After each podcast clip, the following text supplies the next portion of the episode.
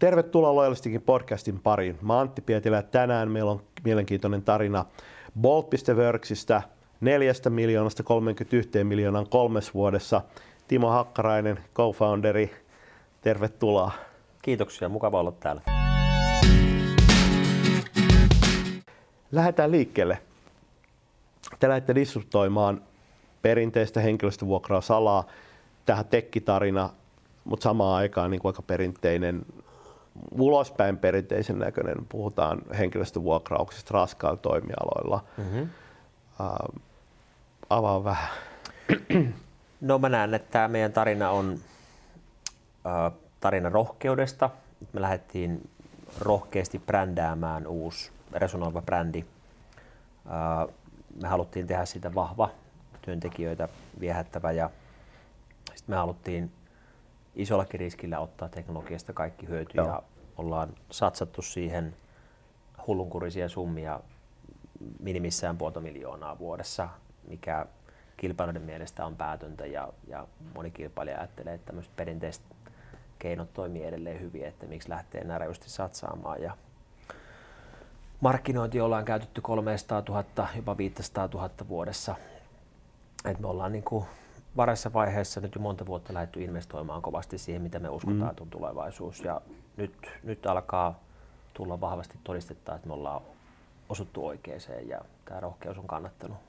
Jos katsoo sitä teidän tuotetta tai siis palvelua, niin äh, puhutaan he, äh, raskaiden toimialojen rakentamisen sen tyyppisten henkilöstövuokrauksista. Mutta se lähestymistapa, miltä tuutte siihen, niin on kuitenkin hirveän pitkälle teknologiapohjainen. Että vaikka, vaikka ulospäin puhutaan tuosta, niin, niin tiedän, että sisäisesti te puhutte enemmänkin teknologiayrityksenä, mm-hmm. käsittelette, jolla on asiakaspalvelua. Että ei ihan puhuta automatisoidusta, mutta... Kyllä. Joo, siis uh, ulospäin se ehkä näyttäytyy, että me oltaisiin vaan se joku uusi henkilöstövuokraustoimija, mutta että meillä sisäisesti me tavoitellaan tilannetta, että, että kaikki se rutiini, manuaaliset prosessit ja ihmisen tekemä tyhmä työ ää, korvautuu sillä, että hyödynnetään tekoälykoneoppimista. Ja jos nyt niin kertoo muutama esimerkki, niin muun muassa se, että miten keikkoja tarjotaan työntekijöille. Jos tulee nyt vaikka, sanotaan ensi yönä sataa lunta, joku sortin ennustehan onkin, että tällä viikolla tulisi lunta myös etelässä niin se, että asiakkaat alkaa tilaamaan meitä lumi, lumityöntekijöitä myöhään illalla tai yöllä mm. tajuttuaan, että työmaalla tai siellä teollisuuskiinteistössä on vaikka romahtamisen riski, että halli ei kestäkään sitä lumitaakkaa, niin eihän se ole mitenkään mielekästä, että me hälyttäisiin meidän toimihenkilöt sitten staffaamaan niitä keikkoja myöhään illalla ja yöllä.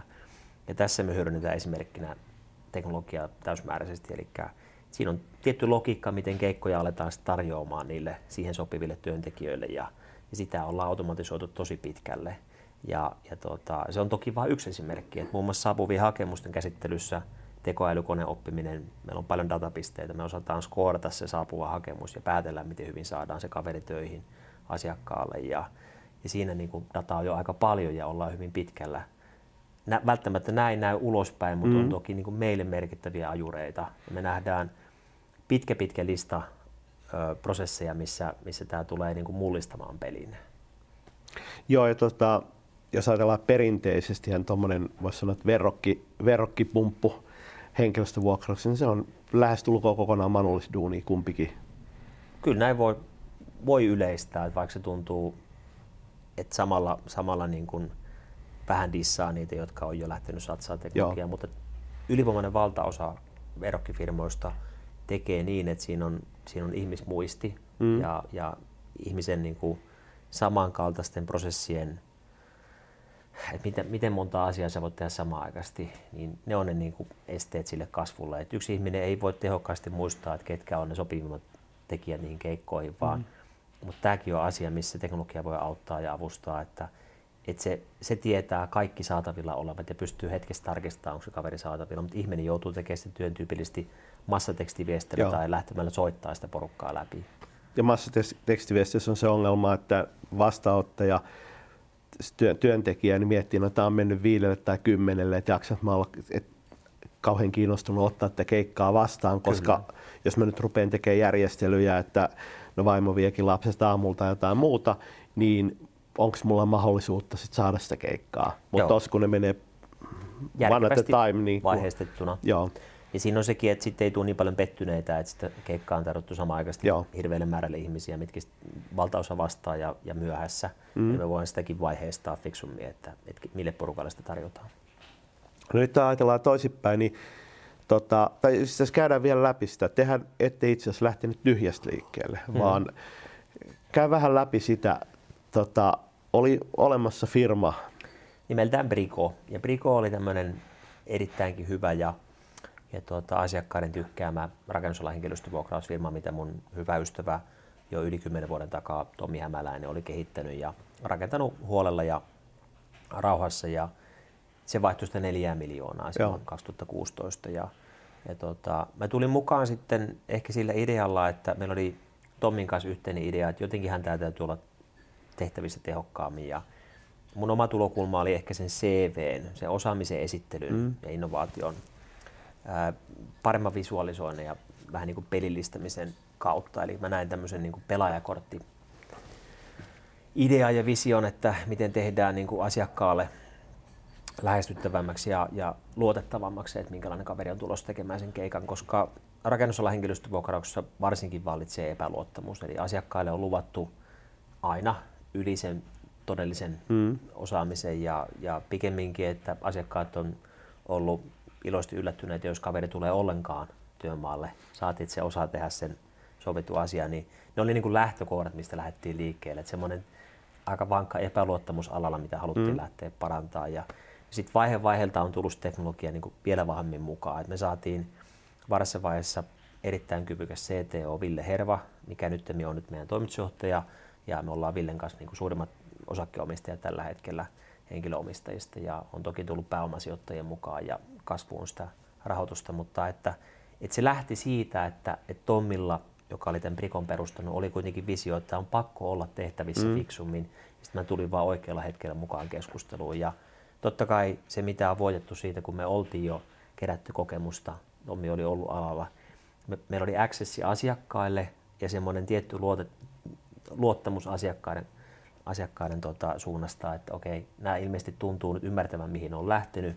Ja sitten oli myös accessi siihen niin hakijakantaa ja, ja jo porukkaa töissä, kuitenkin niin kymmeniä tai noin sata. Niin siitä on ollut sitten jossakin määrin helpompi lähteä vivuttaa tätä kasvua.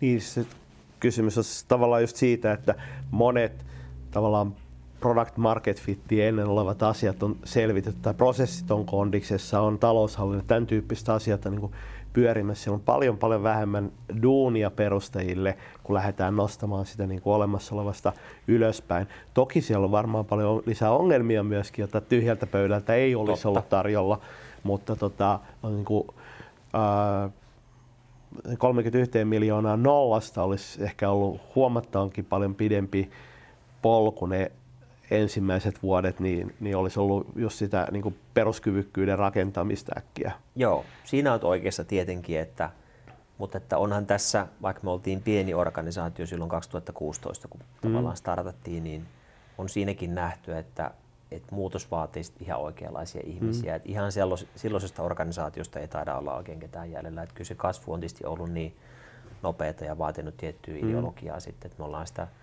paljon ruvettu katsoa sitten rekrytoinneissa, että saadaan sitä oikeanlaista DNAta ja ajattelua. Ja meillä on tyypillisesti siirtynyt kilpailijakentästä niitä, jotka haluaa tehdä modernisti ja, ja haluaa nähdä, että, että satsataan, ettei vaan tyritä tekemään perinteisesti ja silleen, että no näin on aina tehty. Mutta että ää, tietenkin ollaan hyödytty paljon siitä, että ne fundamentit on ollut olemassa, mutta sitten, että kyllä mä uskallan sanoa, että me olisi voitu kasvaa vieläkin nopeammin. Et meillä on ollut muutamia vaiheita, missä me ollaan voisi sanoa tupeksittu sitä kasvua, mm. että, että jos nyt oikein olisi itselleen kriittinen niin kuin me ollaan, niin kyllä me voitaisiin olla nyt jo jossakin 50 miljoonassa. Että ei tämä mikään niin kuin täysparatimarssi kyllä ole ollut. Se on sitten se seuraava tai sitä seuraava keissi, jossa tulee vähemmän virheitä. Jos mä katson moni sarjayrittäjiä, niin se on, että seuraavat ja seuraavat menee aina vähän sulavammin kuin mm-hmm. muutama virhe vähemmän. Ja... Kyllä. Mutta sä oot taustalta softayrittäjä, siis tavallaan... Joo, ja sielultani, sielultani, että mä näen niitä tehostamisen mahdollisuuksia, mm. että okei, okay, mä en osaa koodata, että siis mä oon aina vaan nähnyt, että, että miten softan niin kuin, tuottamat mahdollisuudet voi olla. Ja, ja kieltämättä mä katson ennen kaikkea sitä, että niin kuin tässä, että, että miten niin kuin sininen meri se on, kun sitä softaa ja teknologiaa on hyödynnetty niin vähän, että sekä siellä, sekä siellä toimiston päädyssä kaikkeen siihen staffaamiseen, niihin ydinprosesseihin, mutta miten vähän se on niin kuin näyttäytynyt myös hakijalle ja asiakkaalle semmoisena houkuttavana kilpailuvalttina. Tämä on ollut jossakin määrin niin kuin lapsikarkikaupassa, että ala on niin kuin mm. kauhean vielä niin kuin maturiteetti ei ole korkea. Että tässä on tosi paljon tekemistä ja se on kiehtovaa. Me puhuttiin Rasmus Roihan kanssa muutama episodi sitten siitä, miten tulevaisuus kaikki yritykset tulevat olemaan ohjelmistoyrityksiä. Tässä ehkä just se esimerkki, kuinka loppujen lopuksi henkilöstövuokrausbisneskin on ohjelmistobisnestä ja se disruptio tulee just siitä, että pystytään, pystytään nostamaan se sisäinen tehokkuus aivan eri tasolle. Myöskin Kyllä. se niin kuin, asiakaskokemusta ja tässä tapauksessa kaksi asiakaskokemusta, tilaajakokemus ja työntekijäkokemus tota, niin kuin tuotteena eri tasolle.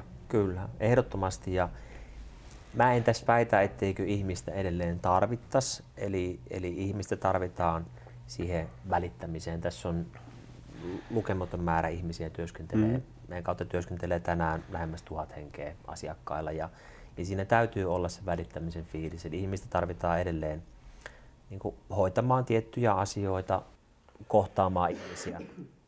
Eli teknologia ei, ei kasvottomasti vaan yhdistä sitä henkilöä sinne asiakkaalle. Mm-hmm. Että, mutta se, että mitä, mitä juttuja ihminen sitten voi keskittyä hoitamaan, niin sitähän me halutaan muuttaa. Että, että se ei ole semmoinen täydellinen riittämättömyyden tunne, että kaikkea ei vaan pysty repeämään, vaan sulla olisi tietty rauha sitten keskittyy niihin ydinjuttuihin, missä ihminen on parhaimmillaan. Ja esimerkiksi empatian keinoon mm. kohtaamaan, jos on tullut joku pettymys.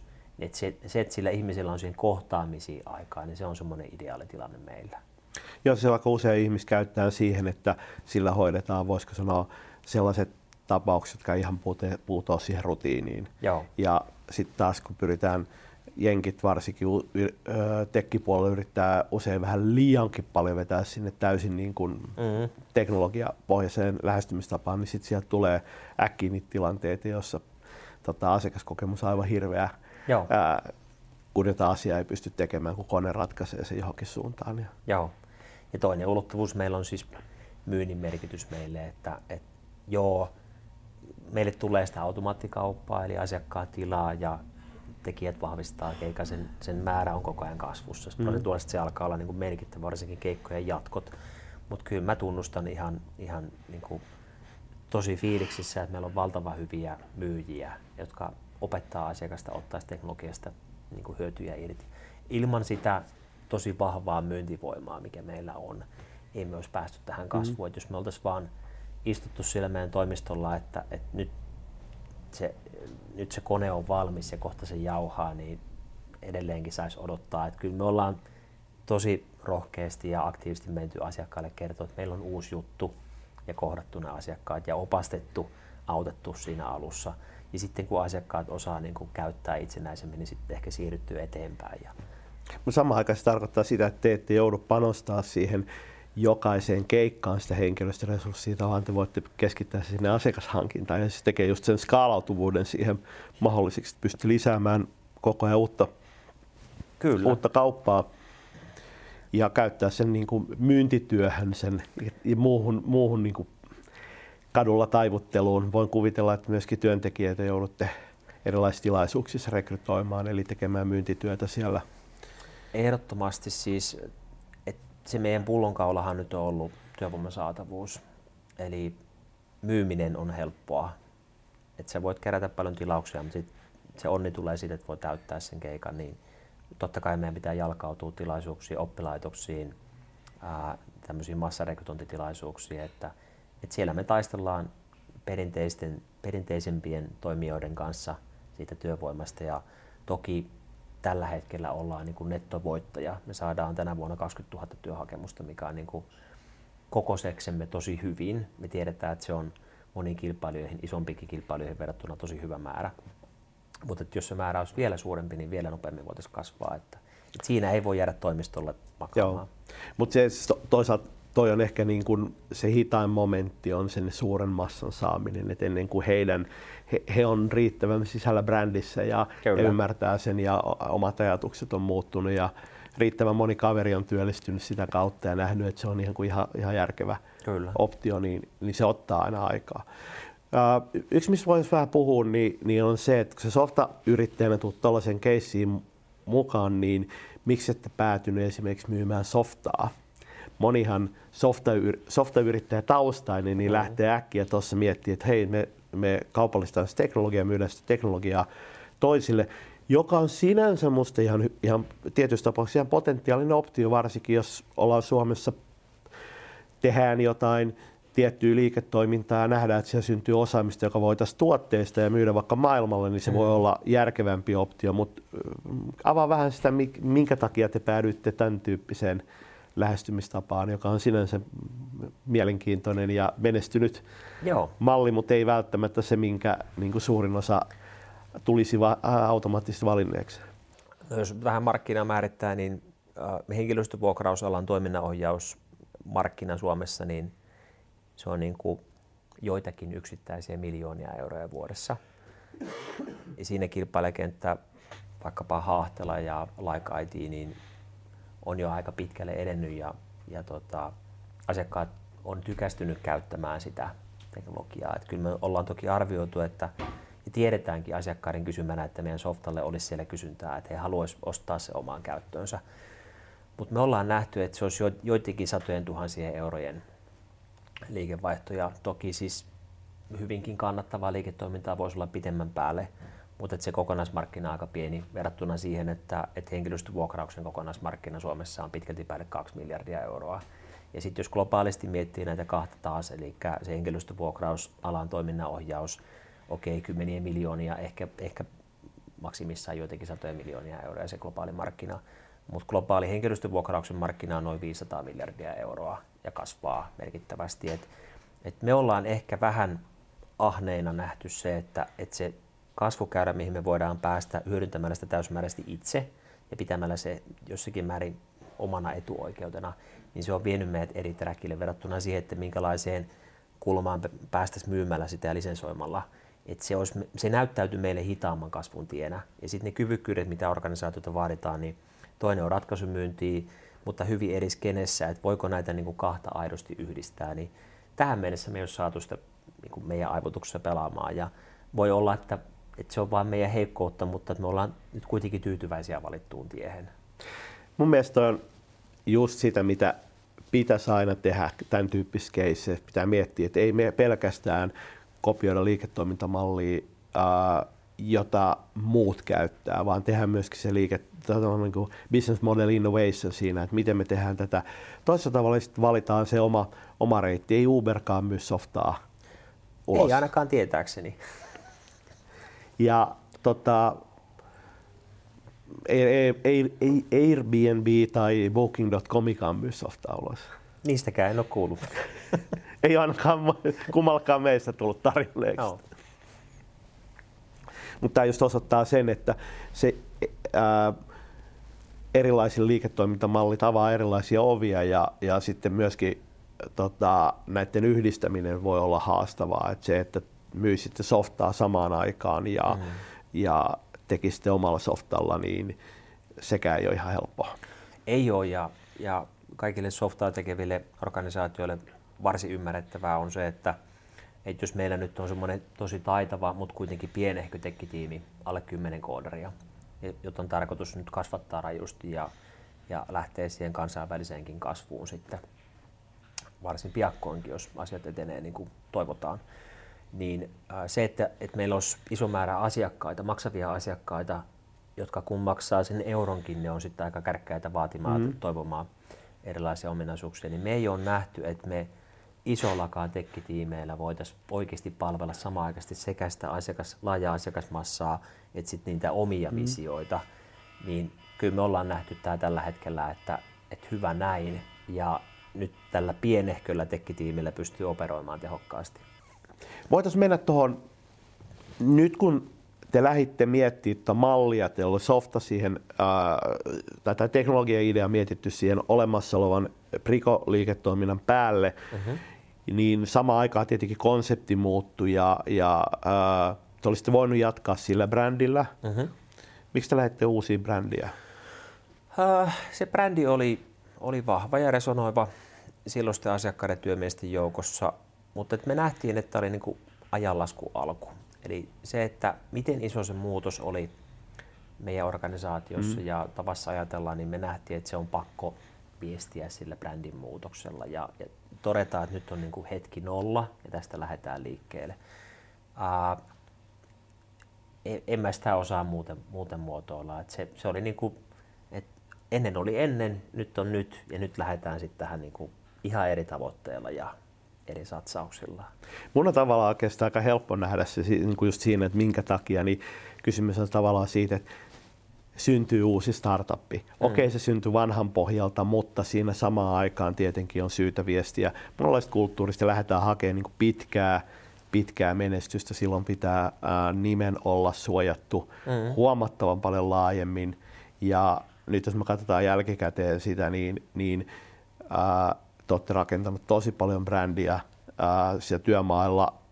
Tuolla kun liikkuu, niin näkee työmailla, vaikka ei työmailla liikukaan, niin näkee silti kavereita, joilla Boltin takit päällä ja näkee Boltin autoja ja mm. työmatkalla näkee Boltin tota, tievarsimainoksia ja näin poispäin. Että kai se olisi Prikollakin ollut toteutettavissa, mm. mutta, mutta mä luulen, että siellä ei olisi nimensuojaukset. Ainakin mulla tulee mieleen kansainvälisiä hyvin samankuuloisia nimiä. Joo, pyöräilykypärää ja esimerkiksi. Sellaista. Joo. No tosiaan me nähtiin se, että, että me lähdetään kertoa jostakin uudesta ja siksikin se on, se on niin parempi paketoida, että, että mikä tämä uusi juttu on. Ja, ja sitten pitää satsata paljon. Et, et nämä luvut on, on suomalaisittain suurehkoja, jos, jos puhutaan, että että ostetaan markkinointia kolmella puolella sadalla mm. ja, ja haikaillaan tilannetta, että se on puoli miljoonaa tai enemmänkin, mutta me vaan nähdään se, että, että tässä vaiheessa on pakko olla valmis satsaamaan, jos haluaa sen kovan kasvun. Että se ei tapahdu sillä, sillä, että jää odottamaan ja passiivisesti hyväksyy se hakijasaatavuuden. Että, että me ollaan oltu valmiita käyttää sitä euroa siihen teknologialliseksi myös markkinointiin ja me on nähty, että se tuottaa vahvan brändin ja paremman hakijasaatavuuden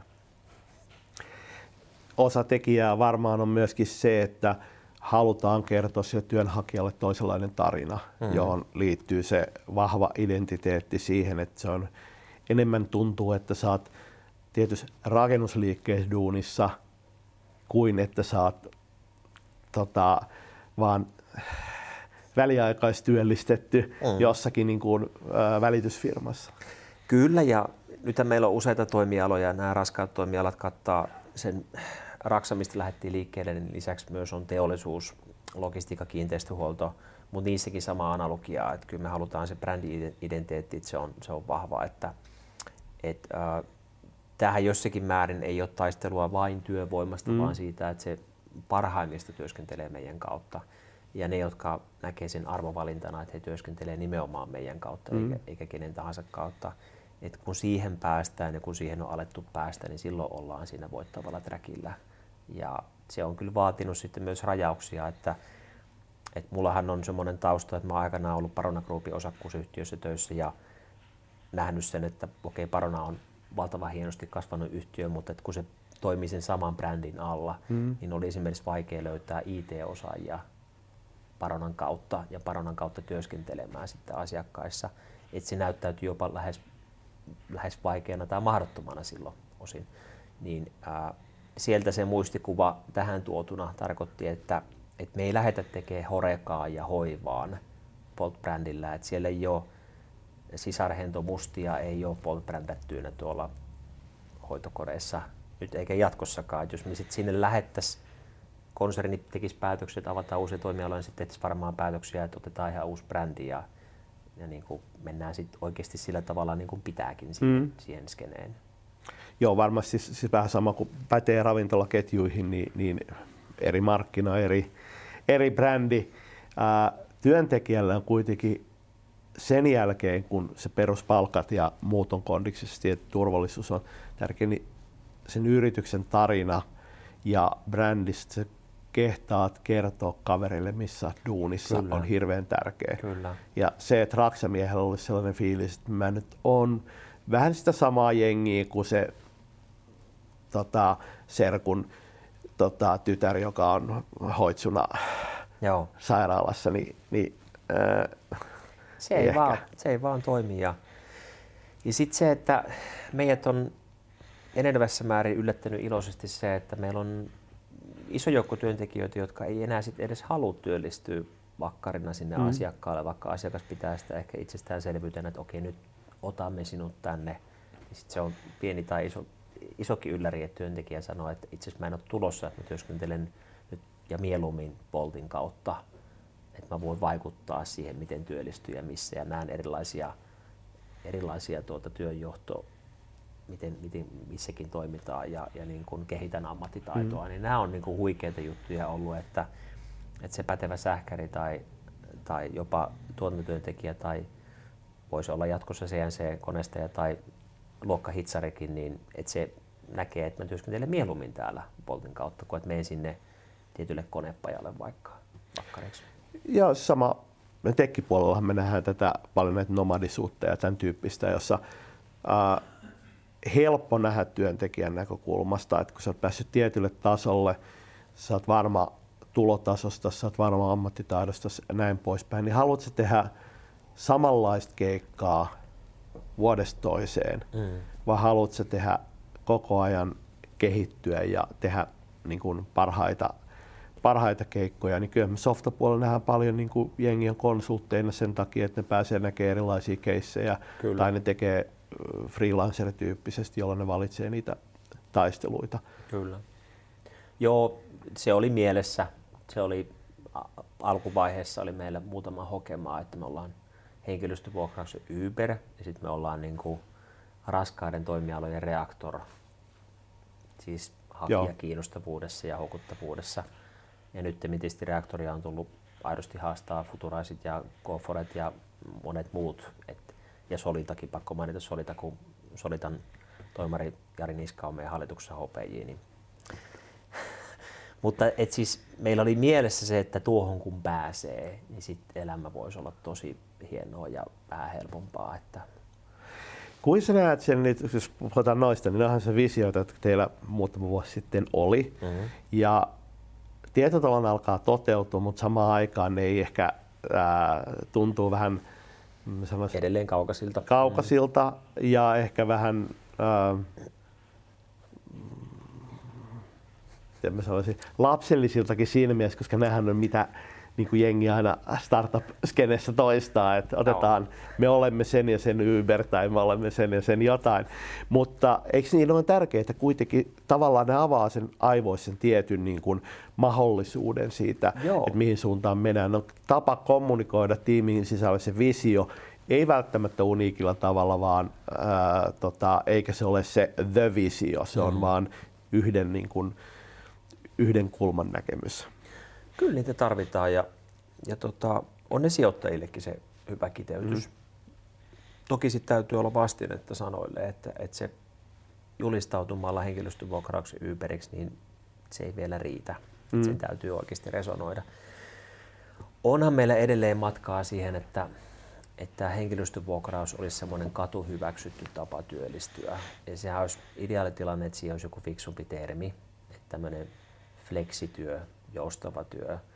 Tähän mennessä se ei ole vakiintunut siihen keskusteluun mm. ja mekään ei voida sitä pelkästään puhumalla, että me voltataan. Emme voida muuttaa sitä terminologiaa. Mm. Toivotaan, että se muuttuisi, koska se on semmoinen ihan oikea tapa työllistyä, että siinä ei ole, sitä ei pitäisi ylen katsoa. Ja sen, sen huonolle maineelle on toki syynsä alkuvaiheessa, kun tämä henkilöstövuokrausala on syntynyt sanotaan 2000-luvun taitteessa ja lähtenyt kovaan kasvuun, niin sieltä löytyy niitä yhtiöitä, mitkä ei ole pitänyt velvoitteestaan huolta ja, ja on niin kuin syystäkin huono maine monella alan toimijalla ja sitten yleisesti alaa leimaa se tietty huono maine.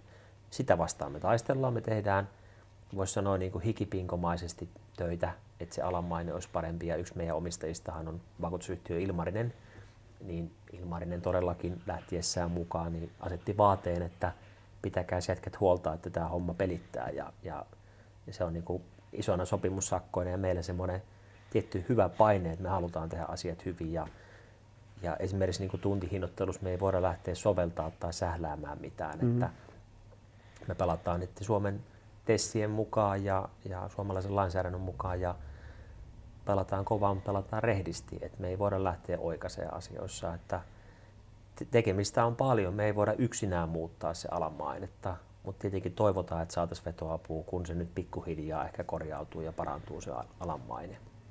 Ja on varmaan syytä erityisesti myöskin niistä työnantajissa, jotka on käyttänyt vuokratyötä, mm-hmm. että sitä on käytetty sinne niin kuin voisi sanoa organisaatio äärilaidoilla mm-hmm. siihen äh, vähiten älliä vaativaan hommaan ja, ja käytetty sitä jossain määrin niin kuin riistävälläkin tota, idealla, että on ulkoistettu omaa jengiä ja otettu sitten vuokratyöjengiä tilalle, mutta jos me ollaan menty paljon pidemmälle niistä muutamasta siis alkuvuosista, niin onhan toi peli muuttunut huomattavasti. Että kyllä tänä päivänä ehkä, ehkä voisi sanoa, että tulevaisuus on, koska sanoa, kuten ruotsalaisilla brändeillä monasti, niin ei siellä pääkonttorissa tarvitse olla kuin muutama ihminen, Joo. jotka hallitsee sitä kokonaisuutta ja periaatteessa teidänkin alalla, niin teidän asiakkaalla ei välttämättä tarvitse kovin suurta tavallaan kiinteä jengiä olla. Heidän pitää hallita sitä konseptia ja sitten teidän tyyppiseltä taholta tulee se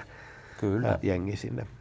Kyllä ja siis äh, meillä on tietenkin tilausta tuoda se työvoiman jousto et kausivaihteluihin ja, ja se, että no asia just niin kuin sanoit, rakentamisen parissa varsinkin, niin siellä on niin kuin enemmän projektiorganisaatio ja sitten ne kokonaisuudet ostetaan sitten meidän kaltaisilta mm. tahoilta. Mutta että kyllähän me tullaan myös teollisuuteen ja, ja siellä varsinkin niin se, että, että asiakkaan pitää osata viestiä se meidän kanssa, että miksi meidän työntekijät tekee osan siitä konepajan töistä, mm. miksi kaikki ei ole sen konepajan omaa työvoimaa ja, ja fiksut asiakkaat, joita on siis tosi tosi paljon, osaa sen niin kuin muotoillakin, että nämä on itse asiassa vähän niin kuin kaikki ollaan sitä yhtä suurta perhettä, on samat edut, pääsee mukaan saun, saunailtoihin ja muuta, että, että se tarpeeton rajanveto, että tässä on nyt tämä meidän oma elitjoukko ja sitten on tämä vuokraporukka, niin ei, ei fiksuilla työnantajilla ole mitään varataan järkeä lähteä siihen erotteluun, vaan se on semmoinen niin saumaton tapa joustaa ja miettiä se vuorosuunnittelu fiksusti. Mm. Ja jos ajatellaan jotain junavaunujen tekemistä, autojen tekemistä tai tämän tyyppistä muutamia tämmöisiä voisi sanoa, näkyviä suomalaisia yrityksiä, joissa näkyy just se, että ää, väli kun menee kovaa, on hyvä tilauskanta, rekrytoidaan hirveästi isoja ongelmia saada porukkaa ja sitten hetken kuluttua niin, niin tilaukset on toimitettu ja sitten joudutaan äkkiä skaalaa alaspäin. Niin silloin kun on omia työntekijöitä, niin ne on aika voisi sanoa väkivaltaisiakin prosesseja, mutta kun ne on tavallaan vuokraajalla puulissa, niin, mm. niin tota, henkilö löytyy huomattavan paljon helpommin ää, muuta duunia, jolloin tota, palkka jatkaa juoksemista eikä, eikä tota, mennä siihen, niin kuin irtis, jouduta mennä irtisanomisprosesseihin. Just näin, ja eikä lomautuksia. Ja, ja tota, meidän lupaus asiakkaillehan on se, että me saadaan työllistettyä se porukka muille asiakkaille, että meillä on vahva myyntivoima ja tehokas koneisto. Että juurikin niin kuin sanoit, että se on vaan fiksua sen oman työvoiman kautta operointi on paljon vaikeampi tie sit siihen kasvuun. Mm-hmm. Et siellä on, tuolla on paljon potentiaalisia asiakasyrityksiä, kun ne vaan lähtis käyttää mm-hmm. ja kun ne sais positiivisia kokemuksia, niin ne pääsisi sille kasvuträkille. Siellä on, siellä on voisi sanoa kansantaloudellisesti hirvittävä määrä yrityksiä, mitkä mieluummin hyväksyy sen nollakasvun, eikä, eikä niin kuin vastaa siihen tilauskantaan asiakkaiden toiveeseen, kun mm. ne vaan mieluummin pyörittää se oman työvoiman kautta. Et kun ne vaan lähtisi käyttämään, niin tämä olisi niin kuin koko kansantalouden kannalta hyvä juttu. Ja se riski, saatella jotain, sulla on niitä levyseppähitsaajia siellä ja muut tämmöistä, niin kuin voisi sanoa perusjengiä, sitten sulla on sitten jotain CNC-koneen käyttäjä, niin pidä mm. se CNC-koneen käyttäjä, pidä se palkattuna, koska sä et voi ottaa koneenkäyttäjä, joka käyttää jotain toista konetta, mm-hmm. niin kovin helposti siihen, mutta sitten ne muut duunit, jotka on sellaisia, jotka sä voit ottaa siihen hitsari, hitsari jossa on ammattihitsari, niin se, se on niin kuin muutama päivä ja se on mm-hmm. up and running, niin skaalata sillä porukalla sitä. Ja silloin uusien keissien myymiä. Ei, ei tarvi myydä ei oota Kyllä. enää. Voidaan kasvaa, mutta nyt se riski on siinä, että sä et uskalla myydä, kun sulla ei ole jengiä. Just Sä tiedät, että sulla voi mennä kuukausi, että sä saat jengiä. Niin siinä tulee sellainen, muistan yhden keissin yhdestä ruotsalaisesta golfarista, joka pelkäsi, ää, pelkäsi puhetta ää, sitä podiumilla voittamisen jälkeisiä haastatteluja niin paljon, että se aina mokasi sen viimeisellä, viimeisellä reijällä. Ja tässä tulee äkkiä semmoinen, että se myymisessäkin, kun sä Mm. tiedät, että sä pelkäät sitä, että sä joudut ruveta rekrytoimaan Mm. ja miten mä toimitan tämän, niin johtaa siihen, että sä vähän niin kuin vaistomaisesti häviät sen kaupan. No joo. Vaikka sä oot varmasti. kisassa mukana, niin sä et sit kuitenkaan niin kuin yritä Niin. vetää sitä maaliin asti. No kyllä, varmasti näin ja, ja tota, mielellään siinä auttaisi niitä alueensa kärkiyrityksiä, joilla on vahva osaaminen ja hyviä tuotteita, että ne, ne vois halutessaan kasvaa ja Mm. huolettomammin, että, että meidän web-osoitteesta meidät tavoittaa, että se on varmaan se, miksi me tässä istun, istun mielelläni ja kerron meistä, että meillä olisi niin paljon annettavaa ja ihan, ihan aidosti ja tyytyväisiä asiakkaita, että kun vaan sitten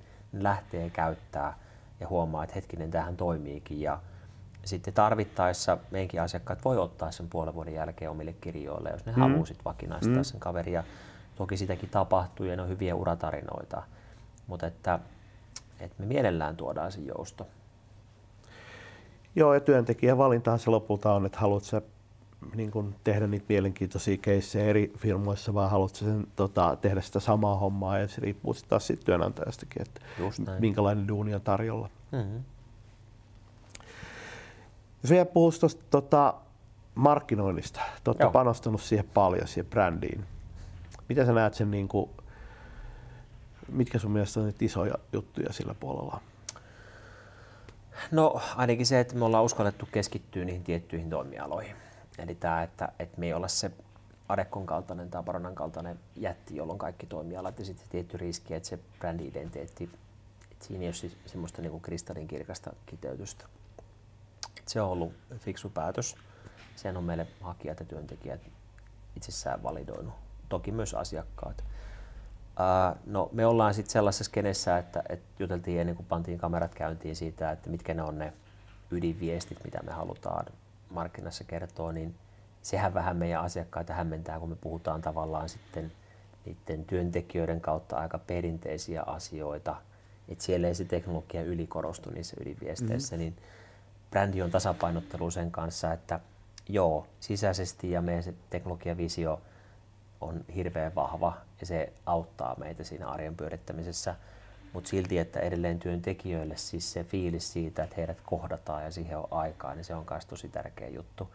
Että se on vähän tasapaino ollut. Me ei voida ylikorostaa, että, että se on vain sen kännykän kautta operointia, vaikka se on merkittävässä roolissa.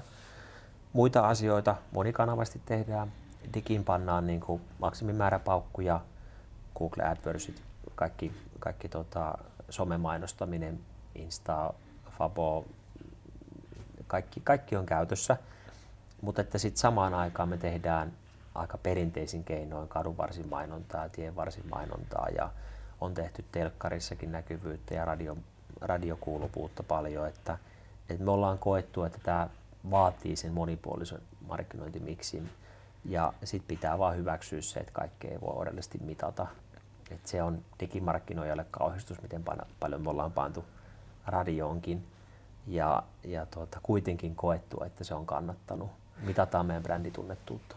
Siis teillähän voisi sanoa, että se suurin haaste, jos me ymmärrän oikein, on nimenomaan se työntekijöiden löytäminen. On. Ja tämä, tekee, tämä muuttaa, tämä on niin kuin, vaikka te olettekin B2B-yritys, niin kun te olette kaksipuolinen bisnes, te joudutte hakemaan työntekijöitä, niin millä sä tavoitat sen ää, muurarin, sen raksajan, sen sähkärin, kun sä ajaa sillä pakulla seuraavalle työmaalle, Mhm. niin se on se tienvarsimainos, se on se radiojuttu, se on vähän siellä sun täällä. Mm. Luultavasti olette erilaisissa tapahtumissa läsnä. Ollaan.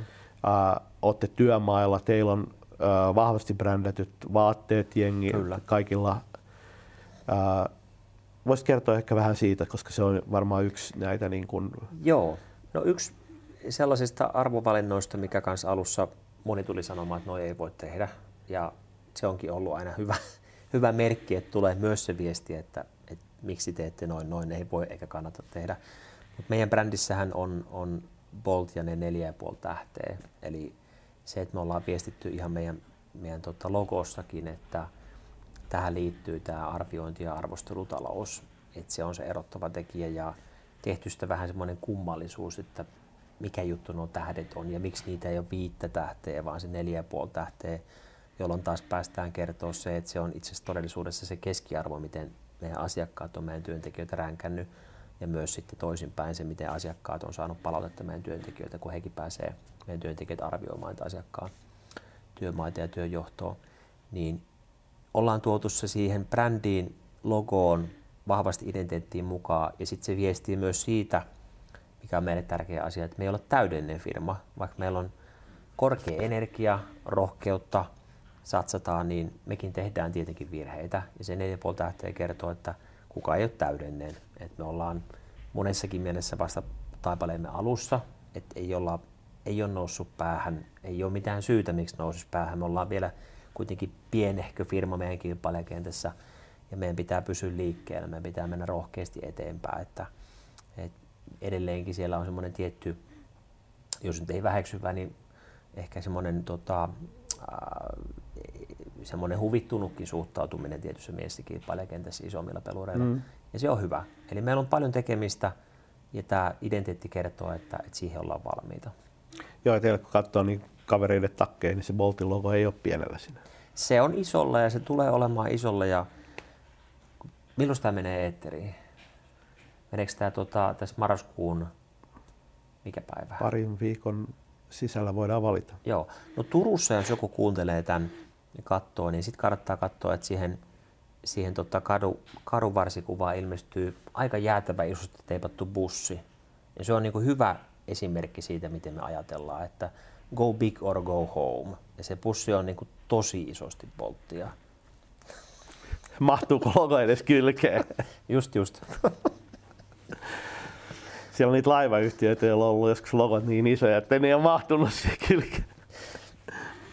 Mutta sitä, sitä, sitähän se on, että siis luodaan se brändi, jossa silloin varmaan hirveän suuri merkitys siihen, miten sana kiirii työmaalla. Että jos on, on. Niin kuin, sä oot Boltin jätkä tai sitten sä oot se kilpailijan kaveri, jolla on se vähän anteeksi pyydellä se logo jossain siitä takireunassa.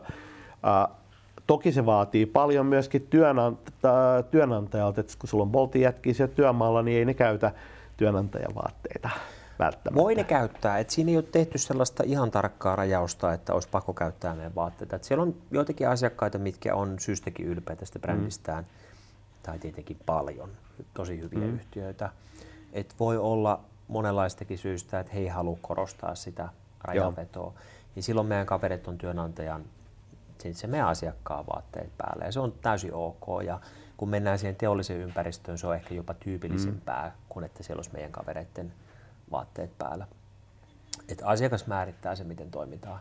Todella mielellään varustetaan meidän vaatteella, niin kuin, niin kuin tiedät. Että se ei ole mikään ongelma päinvastoin. Me nähdään, että, että se on semmoinen hyvä huutomerkki, että me ollaan tultu siihen kulloiseenkin skeneen ja uuteen paikkakuntaan ja uuteen asiakkaaseen kiinni. Joo, ja teillä on vahva brändi verrattuna siis taas moniin esimerkiksi asiakkaisiin, joilla on vähän niin kuin, voisi sanoa, afterthought se Joo. se oma brändi, jolla on, niin kuin, voi hyvin olla, että se Boltin takki jää päälle, päälle että siinä niin kuin, ää, verrattuna sitten taas kilpailijavaatteisiin, jossa se on niin kuin ehkä, ehkä vielä niin kuin alle asiakkaidenkin brändin, Kyllä. niin silloin on helpompi upgradeata siihen asiakkaan brändiin, mutta mm-hmm.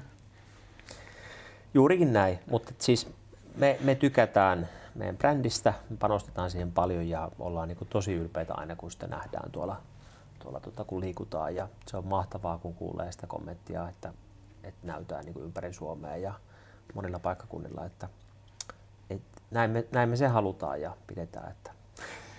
Tässä on kuulijoillekin hyvä, hyvä paikka käydä katsomassa vähän vaikka Boltin, Boltin saitilla videoita ja tämän tyyppisiä näkee sitä, että miten rakennetaan, rakennetaan brändiä, koska se miten äh, yleensä äh, brändiä rakennetaan, niin se on kuitenkin ehkä aavistuksen sisäsiistiä. Mm-hmm. Te ette ole, äh, te ette mikään villibrändi, mutta siinä on selkeä semmoinen niin kuin, äh, hyvä positio, musta, vähän rokki, tota, vahva musiikki takana, ei mitään niin kuin hissimusaa ja tota, se on niin kuin selkeä äijämeininki. Se on selkeästi otettu myöskin kantaa, että sille ei olla liian, miten sanoisi, ei olla kauhean hygienisiä tai ei, ei haeta sellaista täydellistä sisäsiisteyttä. Okei, se on kyllä äijäbrändin näköinen ja olonen ja, ja syystäkin onhan meillä 11 pinnaa meidän työntekijöistä on naisia mm. ja siis se on koko ajan tärkeämpi porukka. Et se, siinä se pieni tasapaino tulee, että miten voi olla äijä ja kuitenkin sit siellä on niinku todella taitavia ja meille äärettömän tärkeitä niin kuin naistyöntekijöitä, että heitäkin me halutaan puhutella. Tässä, tässä meidän on syytä olla hereillä. Mutta ehkä voisi sanoa, että ei, äijän voi nähdä myöskin niin kuin sukupuolineutraalisti, mm. eli, eli tota, siihen kuuluu se tietty, että työkalut on isoja ja, ja autot on isoja ja, ja niistä tulee iso ääntä ja Joo. työkalut, mitä käytetään, niistä tulee yleensä aika paljon ääntä. Että, tota. Se ja sitten se, että, että edelleenkin, että jos haluat olla toimialan parhaimmista joukossa, että se olisi se brändilupaus mm. ja ja tota, meillähän on muun muassa iso, iso joukko tosi taitavia niin naismaalareita, jotka on siis luo suorastaan taidetta. Joo. Voi olla, voi olla niin kuin tämmöistä koristemaalaustyyppistä tekemistäkin ja muuta. Et, et, et me ollaan tähän mennessä tasapainoltu ja onnistuttu sen kanssa, että saatu nämä taitavat nais, naiset meille mm. töihin ja se ehdottomasti halutaan pitää. Ja sitten samaan aikaan semmoinen joku, joku tietty rokki. Joo, ei sitä niin kuin peruskorporaation värimaailma sinne turvalliseen ja, ja logo kauniisti paperin vasemmassa yläkulmassa tyyppistä meininkiä, vaan, vaan vähän räväkkyyttä ja selkeä niin kuin esimerkiksi ajoneuvobrändäys, nämä takkibrändäykset sun muut, Kyllä. niin ne, on, niin kuin, ne vedetään jopa, jopa sinne niin kuin, voisi sanoa vaatebrändin puolelle tämäkin. Kyllä. Hei tota, uh, Pitäisikö meidän vielä puhua vähän rohkeudesta? Te olette kuitenkin tehnyt aika Joo. paljon vetoja tuossa matkalla. Mitä sä näet semmoisena niin kuin isoina? Teillä on ollut, pitänyt ottaa aika paljon etukenoa mm-hmm. rohkeutta mennä niin kuin Matti Nykänen nenä melkein, nenä melkein rinteessä. Mm-hmm. Ää, se vaatii aika paljon. Kyllähän se vaatii ja tietenkin jos olisi vain semmoinen perusfiksu kaveri, että tyytys vaikka vakaaseen, tasaiseen osinkotuloon, niin tässä olisi ollut hyvä kassakone. Että yhtiö sinällään on ihan kivasti kannattava ja se perusliiketoiminta on niin kuin voitollista, mutta se, että me käytetään siihen kasvuun niin paljon, niin se on kieltämättä nostattanut kulmakarvoja, että miksi ihmeessä ollaan haettu pääomasijoittajaa mukaan ja haluttu kiihdyttää kasvua ja, ja rahaa, voisi sanoa jopa tarpeettoman paljon tekkiä markkinointiin, mutta mutta rohkeus meille arvona on sellainen, että, että tilanne pitää, sen pitää tarttua täysillä. Et ei voi silleen niin kuin empiä, empiä se asian kanssa, että me ollaan oikeastaan niin kuin pakotettu itsemme siihen iso urohyppyyn ja, ja niin kuin nähty, että tähän se joka tapauksessa menee. Ja kun me verrataan vaikka jenkkiverokkeihin, missä me ollaan alusta lähtien seurottu Vuonolonimistä nimistä tuota, verokkifirma, joka on kasvanut tosi kovaa, niin me ollaan nähty, että siellä on rajujen satsauksia, isoja sijoituksia takana. Ja me ymmärretään se, että, että me päästään sinne Atlantin rannikolle Ranskaan riittävissä ajoja riittävän nopeasti, niin täytyy ottaa sitä rohkeata etenemistä ja, ja ottaa sit niin kasvuun sijoituksiakin mukaan. Että, että jos tätä olisi piiperretty silleen hyvin, hyvin perinteiseen ja fiksuunkin tapaan, niin emme maailmassa oltaisi tässä, missä me ollaan nyt. Ja meillä on tietty ikkuna päästä vielä kovempaakin trackiin kiinni.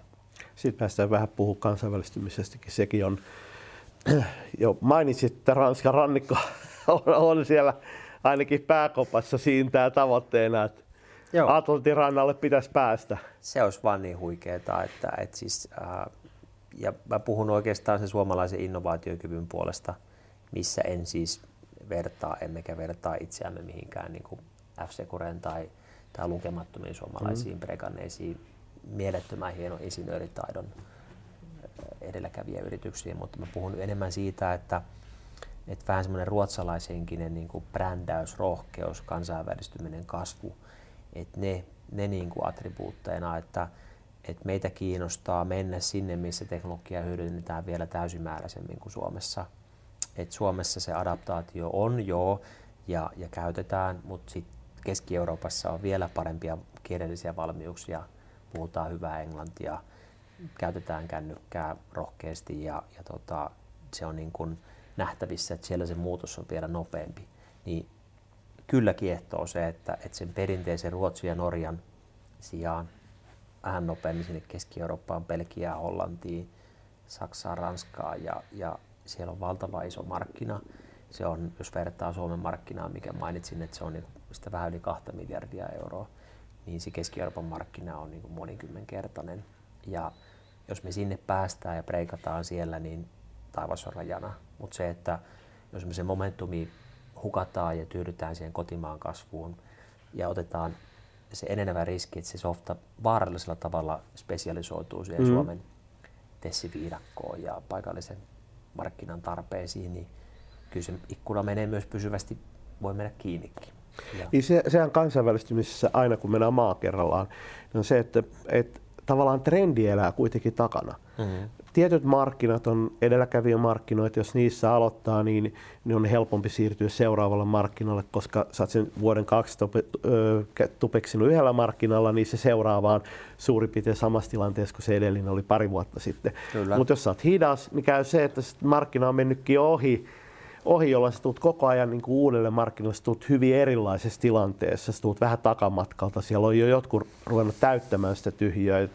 Ja jos tämä Pohjoismaat on niin hirveän helppo valinta, mutta samaan aikaan se tarkoittaa sitä, että sä meet melko samankokoiseen markkinaan, jos ei ole olennaisesti isompia palkintoja tarjolla, mm. ja ää, ne on suht todennäköisesti melko samassa kehitysasteessa kuin Suomi, jolloin se itse asiassa menet niihin luultavasti vähän jo takamatkalta. Kyllä. Ja niin ehkä kannattaa mennä, mennä Eurooppaan, jos on sitten jo monta kertaa luokkaa isommat palkinnot, niin se taistelu, niin sitten sit jos se voittaa, niin sitten sieltä myöskin jotain jää, jää handuun. Joo, ja me ollaan tässä katsottu, no toki siis paljon pitää vielä analysoida markkinaa ja niitä potentiaalisia maita, mutta esimerkiksi Volttia, miten se on kansainvälistynyt. Mm. Että Mikki Kuusi ja kumppanit on, on tehnyt sen fiksusti, että ei he, hekään ole niin pyrkinyt kaikista isompiin kaupunkeihin pelkästään. Että me nähdään kansainvälistyminen jossakin, mä, jossakin määrin niin kuin kaupunkikohtaisena. Et vaikkapa mm. Belgiassa niin on, on useita kaupunkeja, mitkä on paljon isompia kuin Tampere, Turku ja tosi merkittäviä markkinoita. Ja tarviiko meidän breikata koko maassa suorilla vaikkapa Saksan kokoisessa markkinassa, missä on niin kuin lukemattomia kymmeniä kaupunkeja, jotka on valtava isoja. Mutta se, jos me voidaan kaupunki kerrallaan napsia sitä markkinaa, niin se on meille mielenkiintoinen. Ja sitten tekee sitä Joo. vähän niin kuin hallittavammankin. Joo, siis hallittavamman siinä mielessä, että te pääsette opettelemaan se bisneksen äh, sellaisessa tilanteessa, jossa ei ole välttämättä kohdata heti sitä kaikista kovinta kilpailua. Joo. Todennäköisesti se kilpailu on kovinta suurimmissa äh, pääkaupungissa, suurimmissa kaupungeissa lähtemällä siitä tota, vähän reunemmalta liikkeelle, jossa kuitenkin kaupunkikoot on silti mm. paljon pää, Helsinkiä ja pääkaupunkiseutua suurempia, niin siellä on mieletön markkinapotentiaali, jos pääsee harjoittelemaan, opettelemaan ne paikalliset lainsäädännön kiemurat ja tavallaan rakentaa se uskottavuuden, jolloin voi paljon helpompi hyökätä sit siihen niin kuin, tavallaan päämarkkinaan. Kyllä. Me puhutaan vähän semmoista Kouvola-ilmiöstä, okei, meillä on Kouvolassa yksikkö, joka varmaan moni miettii, että okei, nämä kaverit ei osaa bisnestä ollenkaan, mutta se avattiin tuossa vuoden alussa ja siellä on ollut sellaista hyvää sataa henkeä töissä nyt asiakkailla ja se on yksi meidän merkittävimmistä yksiköistä. Mm-hmm. Paikallinen kilpailukenttä on aika huonosti organisoitunut. Meillä on siellä hyvä tehokas tiimi ja siellä on, siellä on paljon otettavaa ja sitten Kouvola on semmoinen hallittava markkina, että siellä kun satsaa näkyvyyteen, se mm-hmm. kerralla resonoi hyvin ja tulee se viesti, että näytte hyvin. Että, että jos sitten menisi vaikka Berliiniin tai, tai johonkin isoon keski-eurooppalaiseen kaupunkiin, niin se joudut käyttää aika paljon euroja. Että mitä sä saat aikaan kolmella saalla tuhannella Tampereen kokoisessa markkinassa, jos sä satsaat sen markkinointiin, versus sitten, että se olisi kymmenen kertaa isompi kaupunki, mm. niin eurotkin pitää olla paljon suurempia. Joo. Kuitenkin se markkina voi olla niin kuin, sitten otettavissa niin paljon nopeammin haltuun. Tämmöinen Kouvolan kaltainen Joo. tai Tampereen kaltainen. Et sitä me ollaan tässä paljon pohdittu ja pähkitty. Ja itse asiassa keskustellaan nyt vähän sellaista niin kuin jeesistä, että lähdettäisiin kansainvälistyä. Tuo on mielenkiintoinen, koska me puhuttiin tuossa etukäteen myös siitä, että mikä teidän Suomen tilanne on. Ja Suomen tilanne on se, että olette hyvin vahva pääkaupunkiseudulla, mutta sitten kun mennään tuonne tiettyihin kaupunkeihin, niin tämä on kuitenkin hirveän paljon kaupunkikohtaista. On, on. Ja se tulee sen työvoiman kohtaamisen kautta, että sä et voi olla vain teknologian keinoin saavutettavissa. Eli, eli meidänkin pitää sitten kuitenkin validoida se työnhakija osaaminen ja persoona. Joo. Eli siksi se rekrytointi pitää olla paikallista ja me, meillä pitää olla se paikallinen toimisto. Et, et ei ole päästy eikä ole haluttu yrittää päästä tilanteeseen, että vain esimerkiksi videohaastattelun keinoin rekrytoitaisiin työvoimaa, vaan me ollaan menty paikallisesti. Meillä on Kuopio, Kouvolaa, Tamperetta, Jyväskylää, Turkuu, Vaasaa, Seinäjokea, Oulua. Nyt avattiin Kokkola ja Joensuuta vielä mietitään ja ehkä Lahteen. Siellä on Pori ja Rauma, mitkä on kiinnostavia, mm-hmm. mutta ne voi olla, että, että ei ihan vielä mennä niihin. Että, ää, ja siis on mentävä paikallisesti, ansaittava se paikallisen porukan luottamus ja paikallisin voimin, eli toimihenkilöt on vahvasti paikallisia. Että meillä ei ole yhtäkään, ei me mennä niin kuin Helsingistä esalaisin voimin valottaa Tamperetta, siinähän käy huonosti. Ja itse mä alun perin Joensuusta, niin mä tiedän, että ei Joensuuhunkaan voi lähteä sille takki auki esalaisena. Että se, on, se on ihan eri tavalla se askeleen hidastuttava ja puuttava sitä paikallista. Niin toisinpäin se on ehkä jopa helpompaa. Kyllä, voi olla joo. Ää, ja työntekijät on kuitenkin, työ, työpaikat ja työntekijät on paikallisia. On. Tamperelainen ei, ei muutamaa poikkeusta lukuun ottamatta liiku Helsinkiin eikä toisinpäin. Ne välimatkat on liian suuria kun puhutaan jostain asennusjengistä, niin se ehkä on mahdollista, mutta ei niin kuin mitään järkeä kuljettaa teidän, teidän tyyppisiä työntekijöitä kovin pitkiä matkoja, jolloin se aina tarkoittaa sitä paikallisuutta. Tuo voi olla mielenkiintoinen strategia katsoa kansainvälisesti, seurata, että miten se onnistuu, mm. koska se on ihan sama tilanne, jos sä menet vaikka Saksaan, niin sä menet johonkin Düsseldorfiin, niin Düsseldorf on Düsseldorf ja Kyllä. Köln, joka on vieressä, niin se on jo eri markkina. Kyllä. Joo, näin se on ja ja sehän on, niin kuin tiedetään, suomalaisen kansantalouden iso riskiskenaario, että ihmiset on hyvin paikallisia ja mm. jää, jää odottaa, ei nyt passiivisesti, mutta kuitenkin, että siihen alueelle syntyisi uusia työpaikkoja, että se Joo.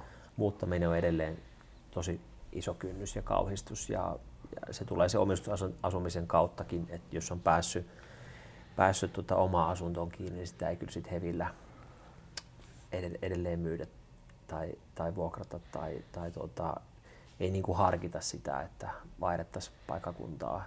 Ja sehän on, on jossakin määrin synkkä skenaario, että, että, että miten, miten Suomelle mm. käy ja riittääkö se paikallinen työvoima, varsinkin niin kuin maalaista väkeä tarvittaisiin. Ja toki siis niissä kasvukeskuksissa ylipäätään sit samaan aikaan meillä voi olla niin kuin rakenteellista työttömyyttä jossakin sitäkään me ei mm. yksin ratkoa, mutta yritetään nyt ainakin olla siinä tosi joustava ja nopea väylä sitten yhdistämään se niin työ ja tekijä. Niin, ja se voi tarjota sen, että se kaveri Joensuusta voi käydä sitä ainakin jonkun aikaa Kuopiossa, kun ei Joo. paikallisesti ole, te pystytte sitä puulia rakentaa siihen ja, ja kaveri voi ottaa niitä Joensuun keikkoja niin paljon kuin niitä on tarjolla, mutta kun ei tarjolla, niin saa kuitenkin leipänsä sitten teidän Kuopion pisteestä. Tuo kansainvälistymistrategia on, tulee olemaan tulee ole mielenkiintoinen. Uh, teidän toimialalla etätyö ei ole kovinkaan helppoa. Ei Meidän ole. toimialalla se on täysin mahdollista jopa globaalisti, joten tässä tulee vielä nämä toimialojen erot, mm. erot korostumaan. Tota, jos mennään sitten lopuksi siihen, että jos joku kuulijoista nyt miettii, että voisiko Bolttia käyttää niin eikö se mennyt sille, että työnjohtaja pitää löytyä omasta takaa? Mm. Joo, eli me ei voida lähteä tekemään kodiremppaa. Et siihen Joo. kuluttajabisnekseen me ei sovelluta. Eikä toimistoremppaakaan, koska... No ei, et siinäkin, siinäkin me toimitaan, sitten meidän asiakkaina on ne firmat, mitkä tekee sitä toimistoremppaa, mutta siellä on, on sitten pitkä joukko yrityksiä, mitkä meitä käyttää, kun niiden oma porukka ei riitä. Mutta varmaan se nöydä toive, että jos, jos tuntuu, että, että pojilla on hyvä idea, niin kannattaa vinkata henkilöstöjohtajille, henkilöstöpäälliköille, tuotannon päälliköille, työjohtajille, että meitä kannattaa käyttää. Ja sit siinä kohti täytyy sanoa, että että pojat ihan oikeasti tekee hyvää laatuukin ja pojat ja tytöt, että, että meillä on tosi tyytyväisiä asiakkaita. Mitataan sitten ihan koko ajan, mitataan NPS, mitataan asiakastyytyväisyyttä. Ne luvut on korkeita, että tässä kohti uskaltaa sanoa, että kannattaa käyttää ja kokeilla. Että se, okei se voi koukuttaa, voi olla, mm. että näin. Tätä, ää, myöskin kannattaa vinkata niille omille kavereille, jotka on alan, alan hommissa, että voisi katsoa uudenlaisia malleja ja, ja ehkä myöskin jokaisen meistä, niin kun, jos kaveri kertoo, että on jossakin uuden tyyppisessä konseptissa duunissa, niin, niin sen sijaan, että osoitetaan niitä vanhoja asenteita, niin, niin voisi osoittaa tuoreempaakin asennetta. Eli tota, tähän näkyy aina, kun jos jengi vaikka lähtee kevyt yrittäjäksi, niin, mm-hmm. niin kyllä se kaveripiiri aika usein aina reagoi siihen niin kuin mm-hmm. negatiivisen kautta helposti. Että. Joo, se on jännä. Eihän siinä pitäisi olla mitään kummallista, mutta ehkä, ehkä asenteet muuttuu sitten vähän hitaammin vielä. Että. Joo, kyllä se varmaan niin kuin vanhemmilta varsinkin niin näkyy vielä pitkään se, että no miksi et ottanut vakio työpaikkaa, niin. miksi lähdet yrittäjäksi, miksi lähdet kevyt yrittäjäksi, miksi lähdet Bolttiin hommiin, kun olisit voinut saada se huonommankin vakkariduuniin asti. Kyllä, joo. Näin se on. Hei, kiitos Timo, kiitos. Timo kun pääsit paikalle. Tämä on mielenkiintoinen tarina. 4 miljoonasta 31 miljoonaa nyt toivon mukaan ulkomaille, Joo. ulkomaille pääosa isoista Suomen kaupungeista otettu haltuun, mm-hmm. mieletön brändi rakennettu, ää, disruptio perinteiselle alalle, joka mä sanoisin, että tämä on semmoinen, mitä monen kuulijan kannattaa miettiä omissa, omissa keisseissä, että voitaisiko me tehdä boltit. Miten me voitaisiin luoda meidän yritys, nostaa se niin kuin ihan toiselle kasvukäyrälle. Joo. Koska prikona se käyrä olisi ollut, olisi ollut varmasti hyvin kiinnostava, mutta se ei olisi ollut todella kiinnostava. Mm. Näin se on ja, ja niin kuin tuossa sanoin aikaisemmin, edelleen me koetaan, että se tie on vasta alussa. Et nyt me ollaan ehkä se ensimmäisen vaiheen validaatio saatu Joo. aikaan, mutta se, että nyt kyllä ymmärretään, että tekemistä on vielä paljon ja ei ole pikavoittoja. Jos sen pystyy viemään maaliin, niin katso tuolla Saastokissakin pari viikkoa sitten, niin, niin minkälaisia tarinoita siellä on, niin kyllä ne, ne palkinnot tulee jostain ihan muualta sen jälkeen kuin osingoista. Kyllä, niin mä oon ymmärtänyt. Hei, kiitos kaikille kun kuuntelitte. Muistakaa tilata kanava ja seuraavaan kertaan. Moikka! Hei, yksi juttu ennen kuin menet. Haluaisitko sinä jutella podcastissa asiakkaidesi, prospektiesi ja asiantuntijoidesi kanssa ja luoda samalla tehokasta markkinointia yrityksillesi? Varaa ilmainen kartoitus kanssani ja mietitään minkälainen konsepti toimisi teille parhaiten. Varaa aika loyalistic.com kautta kartoitus.